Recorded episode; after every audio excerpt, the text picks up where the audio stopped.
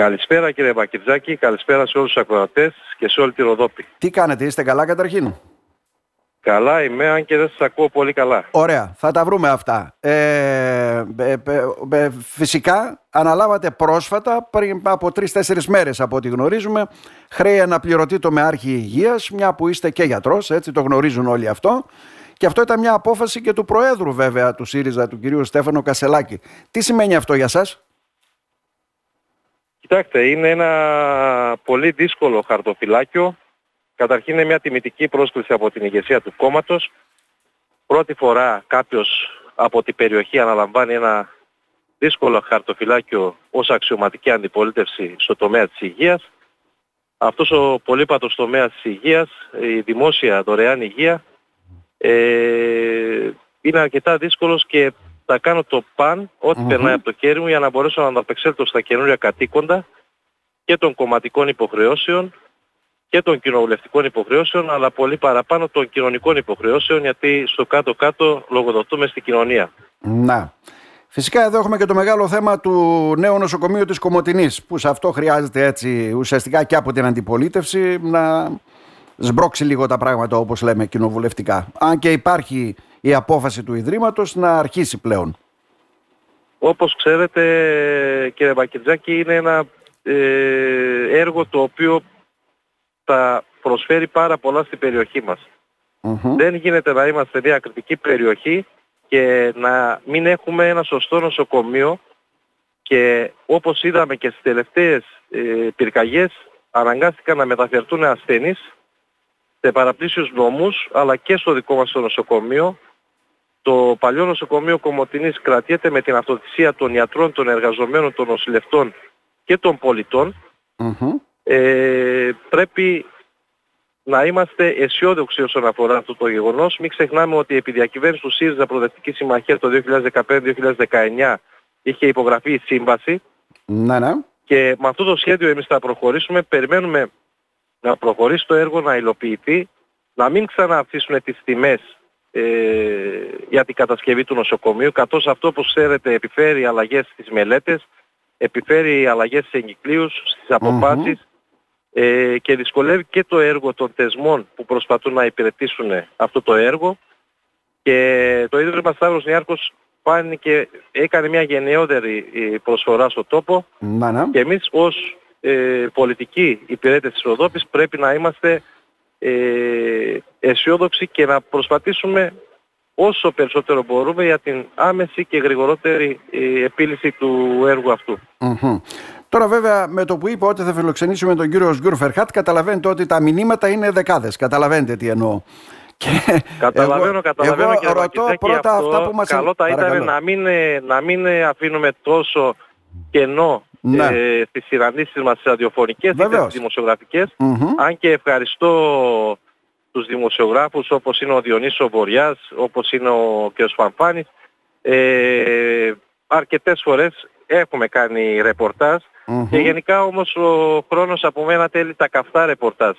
Αυτά τα ρεπορτάζ δεν σημαίνει μόνο τα καυτά, τα πολύ καυτά, τα ισοκομματικά. Καταλαβαίνετε, τα καυτά τα ισοκομματικά βέβαια μπορεί να τα πούμε λίγο, αλλά δεν σημαίνει μόνο αυτό. Αλλά ουσιαστικά η πρόσκληση πάντοτε ήταν ανοιχτή, κύριε Βουλευτά, το ξέρετε αυτό, έτσι δεν είναι? Βεβαίως, και σας ευχαριστώ για αυτό, και πιστεύω και με την ανάληψη της θέσης αυτής ως αναπληρωτής στο τομεάρχης υγείας, που τα βλέπουμε πάρα πολλά θέματα ανά την Ελλάδα και τα έχουμε μια γενικότερη εικόνα για το τι γίνεται σε αυτό το πεδίο, θα έχουμε περισσότερες ευκαιρίες και να αναλύουμε τα ζητήματα. Ωραία. Τώρα, ένα ερώτημα που θέλω να θέσω είναι το εξής. Λένε κάποιοι ότι ο Οζγκιούρ Φερχάτ ουσιαστικά ήταν από τους 16 που δεν ψήφισε και την πολιτική πρόταση του κυρίου Κασσελάκη. Παρόλα αυτά, ο κύριος Κασσελάκης τον τίμησε με τη θέση του αναπληρωτή τομεάρχη υγείας. Τι σημαίνει αυτό, ότι αποκαθίστανται οι σχέσεις? Γιατί ξέρετε ότι στο κόμμα υπάρχει αυτή τη στιγμή αυτός ο διαχωρισμός σε γενικό επίπεδο, έτσι δεν είναι? Κάποιοι που αμφισβητούν τον νέο πρόεδρο και κάποιοι οι οποίοι επικροτούν τις πολιτικές του. Κύριε Μπακυρτζάκη, υπάρχουν εσωκομματικές εξελίξεις εντός του κόμματος, υπάρχει ένα χρονοδιάγραμμα το οποίο θα καθορίσει και τις εξελίξεις για το ποια ακριβώς πολιτική και ποιο πρόγραμμα θα υπηρετήσει το κόμμα από εδώ και στο εξής. Προφανώς θα υπάρχουν αλλαγές. Αλλαγές είχαμε σε ηγετικό επίπεδο. Μην ξεχνάμε ότι ο αγαπητός σύντροφος και φίλος, ο Αλέξος Τσίπρας, μετά από μια 15ετία άνοιξε το δρόμο για να υπάρξει μια εξέλιξη θετική στο κόμμα. Ο κόσμος ανταποκρίθηκε, είχαμε ένα μεγάλο κάλεσμα η κοινωνία, ήρθανε, ψηφίσανε και στο νομό Ροδόπης ήρθε πολλής κόσμος να ψηφίσει. Έγιναν οι επιλογές και έχουμε νέα ηγεσία του κόμματος. Αυτή τη στιγμή όμως τα παραπολιτικά δεν πρέπει να συγχέουν τη λευκή ψήφο με την ανάληψη της ευθύνης ενός κοινοβουλευτικής ομάδας. Καταρχήν με τιμάει το γεγονός ότι αναλαμβάνω το τομεάρχη σε μια κρίσιμη στιγμή για το κόμμα και για την ελληνική κοινωνία, καθώς αυτό συγχέεται και με το πολιτικό έργο που μπορεί να προσφέρει κάποιος. Όπως σας προείπα ότι δεν υπήρχε αντίστοιχη θέση που να έχει αναλάβει κάποιος από τον νομό Ροδόπης και ειδικά από τη μειονότητα. Αυτό φανερώνει και ότι εμείς δεν έχουμε αγγυλώσεις σε τέτοιου επίπεδου ζητήματα. Τα βλέπουμε πιο ξεκάθαρα και βλέπουμε ποιος μπορεί να προσφέρει εντός κοινοβουλευτικής ομάδας. Προφανώς υπάρχουν πάρα πολλοί αξιόλογοι σύντροφοι και συντρόφισσες που θα μπορούσαν να είναι σε αυτή τη θέση. Έγινε μια... Καταρχήν να ξέρετε, εγώ είμαι από τους τελευταίους που μπήκα σε θέση τομέα και αυτό ανακοινώθηκε πανελλαδικά και πιστέψτε μου ότι η θετική ανάγνωση αυτού του μηνύματος ήταν πάρα πολύ καλή. Δηλαδή σε όλα τα πανελλαδικής εμβέλειας κανάλια, ραδιόφωνα, εφημερίδες και τα site ήταν πάρα πολύ θετική η άποψη των ανθρώπων και πιστεύω ότι αυτό δείχνει ότι η δημοκρατία επιτέλους αρχίζει και επικρατεί σε κάποιους τομείς και κάποιους κλάδους και είναι προς τιμή και του κόμματος βέβαια, το οποίο αναγνωρίζει τις προσπάθειές μας που έχουν δοθεί εδώ και χρόνια. Πιστέψτε με, ο καθένας μπορεί να προσφέρει από οποιοδήποτε πόστο που μπορεί και να υπηρετήσει το κόμμα και κοινοβουλευτική ομάδα. Εγώ είμαι σε αγαθή συνεργασία με τους συντρόφους μου εδώ, με τις συντρόφισσες και τους συναδέλφους στην κοινοβουλευτική ομάδα και θα προσπαθήσουμε όχι μόνο να βάλουμε δύσκολα στο επιτελικό κράτος του κυρίου Μητσοτάκη, θα προσπαθήσουμε να δώσουμε την εναλλακτική πρόταση διακυβέρνησης της χώρας. Μάλιστα. Γιατί, πώς θα γίνει αυτό, έτσι για να καταλάβω, κύριε Βουλευτά, έτσι να τα αναλύσουμε λίγο. Δηλαδή, υπήρχε μια συγκεκριμένη δυναμική και του κόμματος που φαίνεται ότι ψάχνει να βρει την πορεία του. Ο Νίκος Ανδρουλάκης και αυτός δεν μπόρεσε να κάνει το κάτι παραπάνω που περίμενε ο λαός. Υπάρχουν εσωκομματικές διαδικασίες, υπάρχουν προβλήματα ακόμα και στις τοπικές οργανώσεις. Να μην αναφερθούμε και στη Ροδόπη που είστε δύο κομμάτια, έτσι δεν είναι. Και υπάρχουν όχι, μπορούμε να αναφερθούμε, δεν υπάρχει πρόβλημα. Όχι, θα τα πούμε. Και υπάρχουν βέβαια κάποιοι οι οποίοι λένε ότι εντάξει, μπορεί να εκλέξαμε μερικούς δημάρχους ή περιφερειάρχες επειδή υπήρχε ένα αντικυβερνητικό μέτωπο, αλλά δεν μπορεί να ευοδοθεί μια συνεργασία, γιατί και οφορείται πολύ συνεργασία τελευταία. Να τα βρούμε οι προοδευτικές δυνάμεις, να βάλουμε μαζί και σε ευρωεκλογές και ούτω καθεξής. Πώς τα κρίνετε όλα αυτά? Κύριε Μπακητζάκη, πιστέψτε με λίγα λόγια να περιγράψω την κατάσταση και με προσωπικές απόψεις δικές μου. Απέχουμε αρκετά χιλιόμετρα ακόμα από την συνειδητή συνεργασία των προοδευτικών δυνάμεων σε κεντρική πολιτική σκηνή, σε κεντρικό επίπεδο. Αυτό μπορεί να γίνει με βάση προγραμματικές συγκλήσεις, πολιτικές συγκλήσεις και όχι απαραίτητα κομματικές συγκλήσεις. Αλλά το μεγάλο κάλεσμα είχε γίνει πολλές φορές από τον πρόεδρό μας τον Αλέξη Τσίπρα σε περίοδους κρίσιμες για την εποχή και δυστυχώς με μικροβλέψεις και αλαζονία, ίσως και απρέπεια, πολιτική απρέπεια, η ηγεσία του ΠΑΣΟΚ δεν ανταποκρίθηκε σε αυτό το κάλεσμα, δεν μπόρεσε να σταθεί στο ύψος των περιστάσεων, οπότε και εμείς αναγκαστικά κάναμε το μεγάλο κάλεσμα στη βάση των προοδευτικών παρατάξεων και των κομμάτων και εκεί πετύχαμε το αποτέλεσμα, γιατί πιστέψτε με, οι κοινωνικές ευαισθησίες είναι αυτές που μας ενδιαφέρουν για ολόκληρη την κοινωνία. Ανταποκρίθηκε πολλής κόσμος, γι' αυτό είχαμε και τα μεγάλα ποσοστά όσο ήμασταν στην κυβέρνηση, αλλά και όταν πέφταμε από την κυβέρνηση διατηρήσαμε πολύ μεγάλο υψηλό ποσοστό, το οποίο μας έδωσε την δύναμη μιας σοβαρής αξιωματικής αντιπολίτευσης. Αντιλαμβάνομαι. Μπορεί να κρατηθεί αυτό το μεγάλο ποσοστό με τα προβλήματα που υπάρχουν στις τοπικές οργανώσεις, τη διχογνωμία, την ομάδα της ομπρέλας? Μπορεί, λέτε? Προφανώς υπάρχουν τάσεις μέσα στο κόμμα οι οποίες διαφωνούν με κάποιες πολιτικές. Αλλά εμείς αυτό που έχουμε στα χέρια μας αυτή τη στιγμή είναι το τελικό αποτέλεσμα των εθνικών εκλογών 21 Μαΐου και 25 Ιουνίου.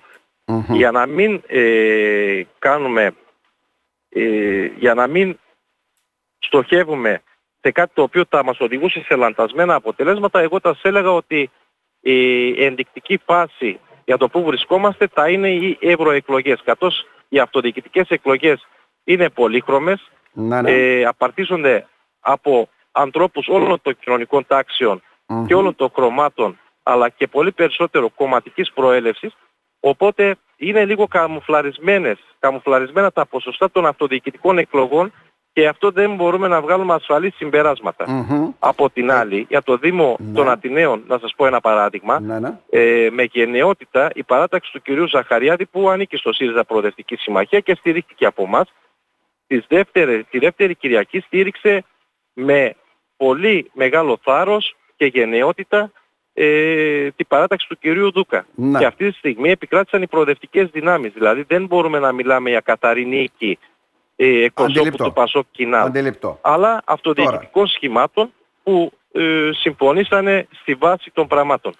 Τώρα, να σας προσγειώσω λίγο στα καθημάς, γιατί δέχεστε αρκετή κριτική βέβαια στο γεγονός ότι... Δεν σας ακούω λίγο να σας δυνατά. Προσγειώσω λίγο στα καθημάς, δηλαδή δέχεστε αρκετή κριτική, γιατί ο Οζγκιούρ Φερχάτ, που είχε τόσο μεγάλη δυναμική και οφείλεται υποτίθεται στους δικούς σας αγώνες, όλα αυτά τα οποία έγιναν, τους συντρόφους που σας βοηθήσανε στις εθνικές εκλογές, δεν μπόρεσε καθόλου να επηρεάσει τις αυτοδιοικητικές εκλογές και να στηρίξει την παράταξή του και τον επικεφαλής, που κυριολεκτικά δηλαδή πήρε πολύ μικρά ποσοστά εδώ στην περιφέρεια.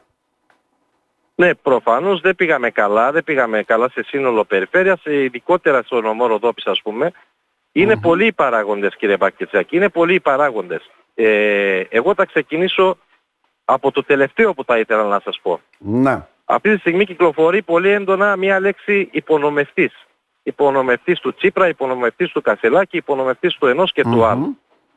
Εμείς δεν χρησιμοποίησαμε ποτέ αυτή τη λέξη. Αλλά πραγματικά υπάρχουν υπονομευτές εντός της κοινωνίας και εντός του κόμματος, που υπονομεύουν διάφορες καταστάσεις, όπως υπονομεύσανε και τη δικιά μου, προσπάθησαν να υπονομεύσουν, γιατί τα ποσοστά mm-hmm. δεν τους αφήνανε και πολλά περιθώρια να υπονομεύσουν. Να ξεκινήσουμε όμως για το περιφερειακό ψηφοδέλτιο. Καταρχήν, ως κόμμα δεν έχουμε και την καλύτερη δυνατή σχέση με την συγκρότηση στην αυτοδιοίκηση. Είναι γεγονός αυτό.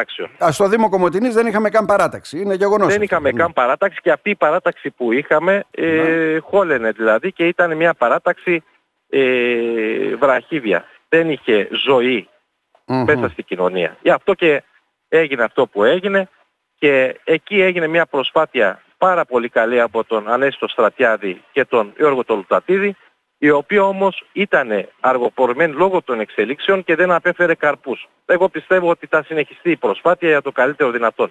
Mm-hmm. Όσον αφορά την περιφέρεια... Ναι, γιατί δεν στηρίξατε. Σου λέει ο Οζγκιούρ Φερχάτ πήρε πάρα από 12.000 ψήφους. Ας έδινε και 2-3 υποψηφίους καλύτερους και πιο δυνατούς για να πάει καλύτερα η παράταξη. Να. Βεβαίως, για τα περιφερειακά όσον αφορά το σχήμα του κυρίου Ηλιόπουλου είναι ότι...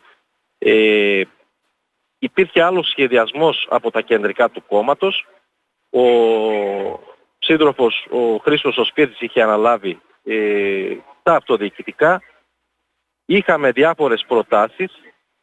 Υπήρχαν εξελίξεις, τις οποίες δεν μπορώ να αποκαλύψω αυτή τη στιγμή, για να μην εκθέσω ονόματα και καταστάσεις, που πήγαιναν καλά για την περιφέρεια Ανατολικής Μακεδονίας Θράκης, αλλά λόγω των εξελίξεων και των εσωκομματικών δεν καρποφόρησαν. Σταμάτησε και η διαδικασία συγκρότησης ψηφοδελτίων εκ μέρους της ομάδας αυτής που είχε αναλάβει και βρήκαμε μια αξιόπιστη, αξιόλογη λύση στο όνομα του κυρίου Ηλιόπουλου, η οποία, πιστέψτε με, παρά το λίγο χρονικό διάστημα, παρά την έλλειψη στελεχών ικανών να τον πλαισιώσουν, παρά τα όποια προβλήματα που υπήρχαν, κατάφερε να εκλέξει 2 περιφερειακούς συμβούλους και ήταν ένας από τους υποψηφίους με συγκροτημένο πραγματικό πρόγραμμα που να ανταποκρίνεται στις ανάγκες της περιφέρειας. Μπορεί τα ποσοστά να είναι χαμηλά, αλλά η πολιτική σημασία της κατόδους στις εκλογές με τη στήριξη του ΣΥΡΙΖΑ Προοδευτική Συμμαχία ήταν μεγάλη. Υπήρξαν βέβαια και αυτοί οι καλοτελητές εντός εισαγωγικών που αντί τουλάχιστον να σοπάσουν άρχισαν τις προβοκάτσιες εναντίον της παράταξης της δικιάς μας, αλλά πιστέψτε με θα παίξει ρυθμιστικό ρόλο στο επόμενο Περιφερειακό Συμβούλιο έτσι όπως έχουν διαμορφωθεί οι δυνάμεις. Και σε βάση διαλόγου πιστεύω ότι έχει πολλά να προσφέρει. Μάλιστα. Και άρα, ένα δηλαδή, άλλο χαρακτηριστικό των περιφερειακών εκλογών παρακαλώ, με τις εθνικές είναι ότι στις εθνικές εκλογές είναι πιο προσωποπαγή τα πράγματα. Δηλαδή θυμάστε τι είχε γίνει και εγώ δεν έχω σταματήσει την προσπάθεια από το 2014. Είμαι εντός της κοινωνίας της Ροδόπης, είμαι εντός της μειονότητας, της πλειονότητας και προσπαθώ με όλες μου τις δυνάμεις να αποδείξω ότι η Ροδόπη αξίζει ένα καλύτερο μοντέλο βουλευτή. Και δεν αναφέρομαι στον εαυτό μου. Αναφέρομαι στις παθογένειες του παρελθόντος. Όχι μόνο παθογένειες. Υπάρχουν πολλά προβλήματα που θέλουμε να τα κουβεντιάζουμε σε μια άλλη εκπομπή, κύριε Οζγκιούρ. Βεβαίως θα τα κουβεντιάσουμε, αλλά αν έρθετε μια μέρα στη Βουλή και ψάξουμε τι έχει γίνει από τη Ροδόπη, η απάθεια κάποιων εκπροσώπων της Ροδόπης θα σας εκπλήξει και θα αναγκαστείτε να κάνετε μια ολόκληρη δημοσιογραφική εκπομπή για να ψάχνετε για το τι έχει γίνει. Γιατί τώρα ήμασταν στην Επιτροπή για το Ταμείο Ανάκαμψης και η χρηματοδότηση για τα αντιδιαβρωτικά μόνο όσον αφορά τον Εύρο και τη Ροδόπη είναι 86 εκατομμύρια ευρώ.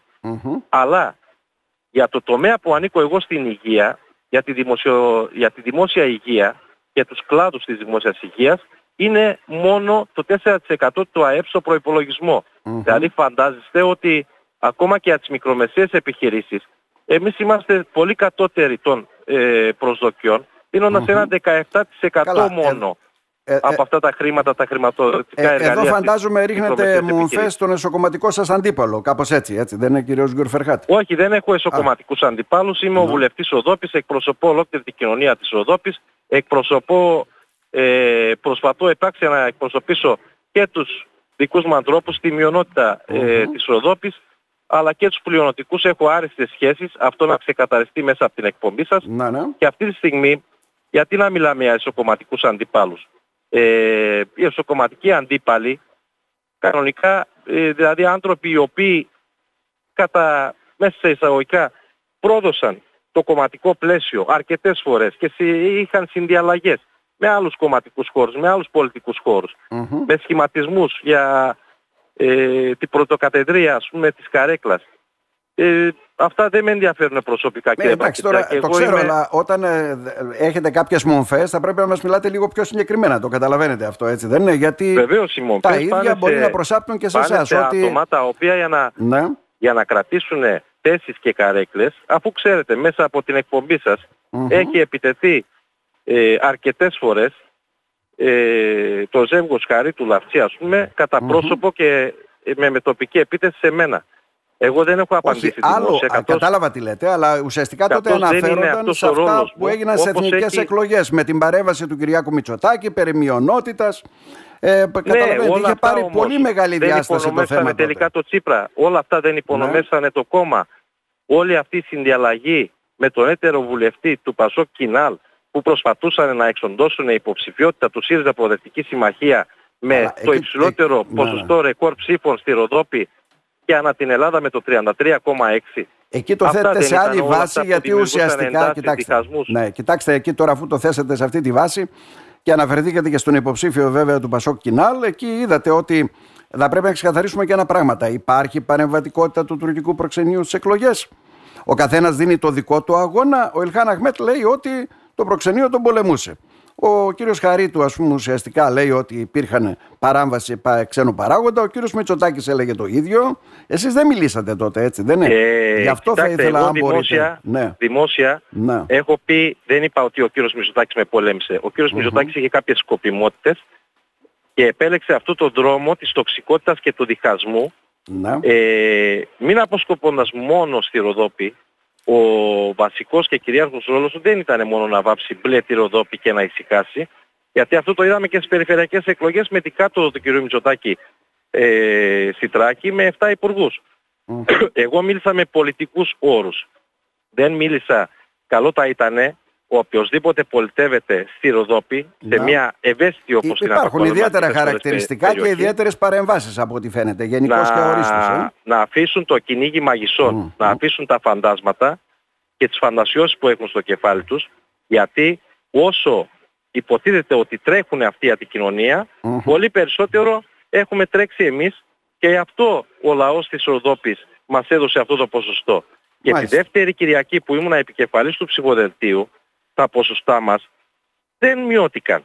Δεν μειώθηκαν παρόλο που κάποιοι, υπονομεύοντας πάλι το Τσίπρα και την προσπάθεια και το κόμμα, δεν βάζανε πλάτη σε αυτό το εγχείρημα. Και ήμασταν αυτοί που κατηγορούν ότι έχουμε διάφορες συνδέσεις και αυτά, είμαστε αυτοί οι άνθρωποι που ήμασταν μέσα στην κοινωνία και σώσαμε ό,τι σωζότανε και τώρα λιταράκι-λιταράκι χτίζουμε όχι από την αρχή, από εκεί που το αφήσαμε εμείς. Και όχι αυτή.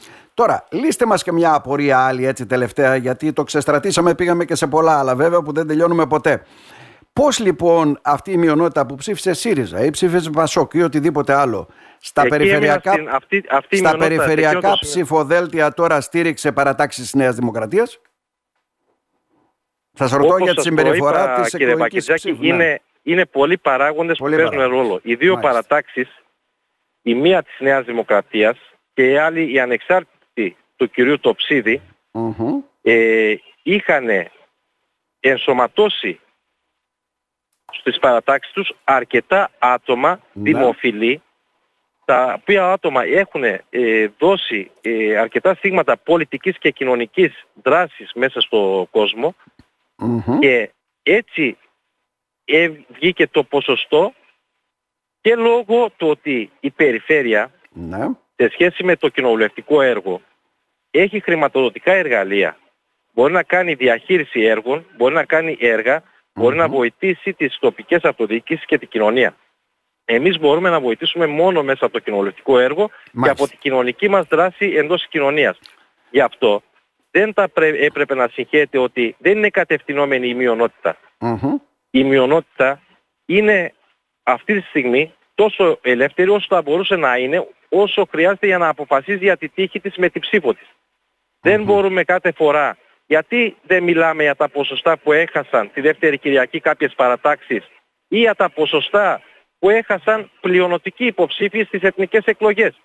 Δηλαδή και η πλειονότητα είναι κατευθυνόμενη. Είμαστε κατευθυνόμενοι όλοι, δεν έχουμε πολιτική κρίση, δεν έχουμε κρίση για τα πρόσωπα τα οποία θέλουμε να μας εκπροσωπήσουν. Και στις βολές που δέχομαι εγώ προσωπικά και προσπαθούν να χτυπήσουν το κόμμα μου, σας υπενθυμίζω ότι το 2019 είχα πάρει 5.500 ψήφους. Αυτό μια μαγιά μεγάλη, δεν το αναφέρει κανείς, γιατί ήταν οριακά θέση εκλογής βουλευτή από τη μειονότητα σε ηλικία 32-33 ετών. Κύριε Οζγκιούρ Φερχάτ, αλλά εσείς το έχετε αναφέρει σε ραδιοφωνικές εκπομπές και σας ευχαριστώ αυτό. Το έχω αναφέρει ότι υπήρχε μια δική σας δυναμική. Σαφώς δουλέψατε, πήρατε και άλλες ψήφους, γιατί κάποιοι προσπαθούσαν να πούν ότι 12-13.000 ψήφοι είναι καθαρά κατευθυνόμενοι. Δεν μπορεί να είναι όλοι κατευθυνόμενοι. Νομίζω είναι πολύ ενδιαφέρουσα η συνομιλία και θα την ξανακάνουμε έτσι σε πολλά ζητήματα. Μια που θέτετε και ερωτήματα στη Βουλή και επερωτήσεις, κύριε Βουλευτά. Ελπίζω να έχουμε καλό ακουστικό υλικό, γιατί αναγκάστηκα να βγω έξω καθώς δεν έχουμε καλό σήμα. Νομίζω ότι θα κάνει ιδιαίτερη αίσθηση η συνέντευξη έτσι σε πολλούς. Και κοιτώντας το Υπουργείο Ανταγωνιστικότητας και Ναυτιλίας, προσπάθησα όσο καλύτερα να ανταπεξέλθω στις ερωτήσεις σας. Αλλά έχουμε, κύριε Βακηδάκη, πρωτού κλείσουμε να σας πω δύο λόγια. Έχουμε πολλά να κάνουμε. Λίγο γρήγορα όμως, γιατί το παρατραβήξαμε. Θα τα πούμε, έχουμε πολλά να πούμε βέβαια κατά τη διάρκεια έτσι. Βεβαίως, έχουμε πολλά να κάνουμε για τη Ροδόπη και όλοι μαζί, εγώ πιστεύω, μπορούμε να τα καταφέρουμε. Και αφήνοντας έξω καλοτελητές και υπονομευτές της ίδιας κοινωνίας. Και δεν μιλάω με κομματικούς όρους. Να σας ευχαριστήσουμε θερμά, κύριε Βουλευτά. Να είστε καλά. Ευχαριστώ, κύριε Δήμο μου, να είστε καλά. Καλή συνέχεια, καλή εκπομπή να έχετε. Να είστε καλά.